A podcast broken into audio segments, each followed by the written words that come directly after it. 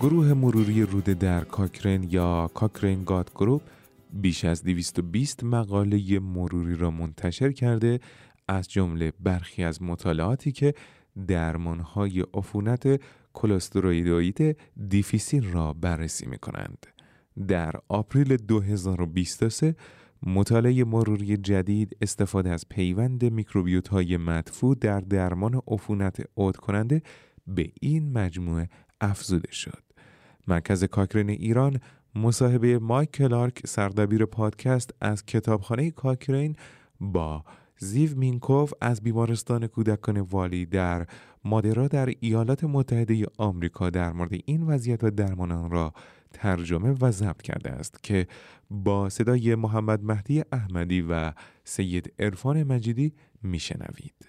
کلستریدیوئید دیفیسیل که قبلا تحت عنوان کلستریدیوم دیفیسیل شناخته می‌شد و معمولا با واژه مختصر C. difficile یا C. diff به آن اشاره می شود یک هاگ گرم مثبت تشکیل دهنده باکتری است.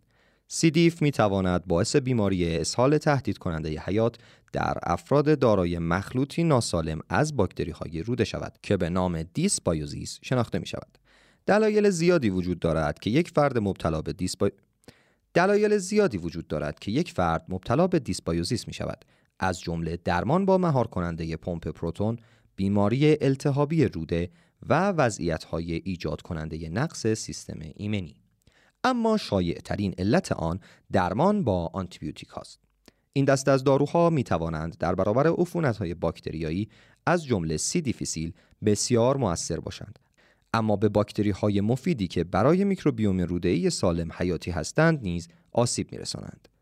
درمان خط اول عفونت C. difficile اغلب شامل درمان با آنتیبیوتیک هایی است که C. difficile را هدف قرار می دهند اما گاهی با قطع آنتیبیوتیک ها عفونت عود می کند. حالتی که تحت عنوان عفونت C. difficile عود کننده شناخته می شود. بنابراین استفاده از آنتیبیوتیک ها برای درمان عفونت C. difficile عود کننده این پتانسیل را دارد که مانند یک شمشیر دولبه عمل کند چرا که آنها می توانند dysbiosis را تشدید کنند.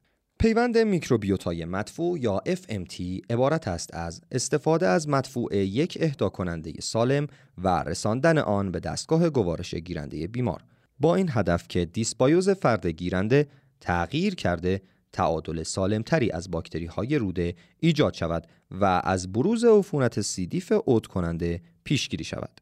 هدف از این مطالعه ارزیابی اثر بخشی و بی خطری استفاده از FMT در درمان عفونت سیدیفیسیل عود کننده بود. شش کارآزمایی تصادفی سازی و کنترل شده یا RCT شامل 320 شرکت کننده بزرگسال پیدا کردیم. دو مطالعه در دانمارک و یک مطالعه در هر یک از کشورهای هلند، ایتالیا، کانادا و ایالات متحده انجام شده بودند. در یک مطالعه روش تجویز دستگاه گوارش فوقانی از طریق لوله ناز و دودنال بود. دو مطالعه فقط از تنقیه یا انما، دو مطالعه فقط از روش کلونوسکوپی و یک مطالعه از روش نازو یا کلونوسکوپی استفاده کرده بودند. پنج مطالعه حداقل یک گروه مقایسه داشتند که ونکومایسین دریافت کردند. در ارزیابی خطر سوگیری یا بایاس برای هیچ یک از پیامدها خطر بالا نیافتیم. شواهدی با قطعیت متوسط نشان داد که استفاده از FMT احتمالاً منجر به افزایش قابل توجهی در برطرف شدن سیدیف عود کننده می شود. زیرا طی 8 هفته پس از درمان 77 درصد از افرادی که پیوند مدفوع دریافت کردند در مقایسه با 40 درصد از افرادی که با دیگر درمانها تحت مدیریت بالینی قرار گرفتند دچار عفونت مجدد نشدند. حذف یک مطالعه که در برگیرنده بخش کوچکی از بیماران دارای نقص سیستم ایمنی بود نتایج را تغییر نداد. خطر بروز عوارض جانبی جدی و مرتالیتی ناشی از هر علتی ممکن است در گروه FMT کمتر باشد اما فاصله اطمینان حول برآورد جمعآوری شده یا سامری استیمیت زیاد بود و افزایش احتمالی اندک را در خطر این پیامدها نمی‌توان رد کرد. داده های مربوط به میزان انجام کلکتومی و نمرات کیفیت زندگی در دسترس نبودند.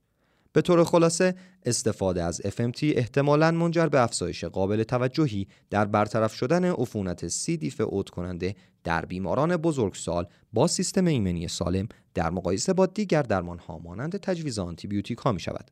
خطر بروز عوارض جانبی جدی در کوتاه مدت ممکن است با FMT کمتر باشد. دستیابی به داده های بیشتر از بانک های اطلاعاتی بزرگ ثبت ملی در ارزیابی خطرات بالقوه بلند مدت استفاده از FMT در درمان سی دیفیسیل اوت کننده می تواند مفید باشد.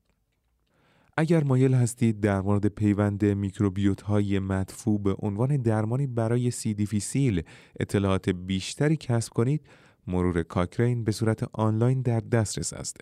اگر به وبسایت کتابخانه کاکرین به نشانی cochranelibrary.com بروید و عبارت فارسی پیوند میکروبیوتای مدفوع یا انگلیسی fecal microbiota transplantation را جستجو کنید پیوندی را به این مرور و دیگر موارد FMT خواهید دید.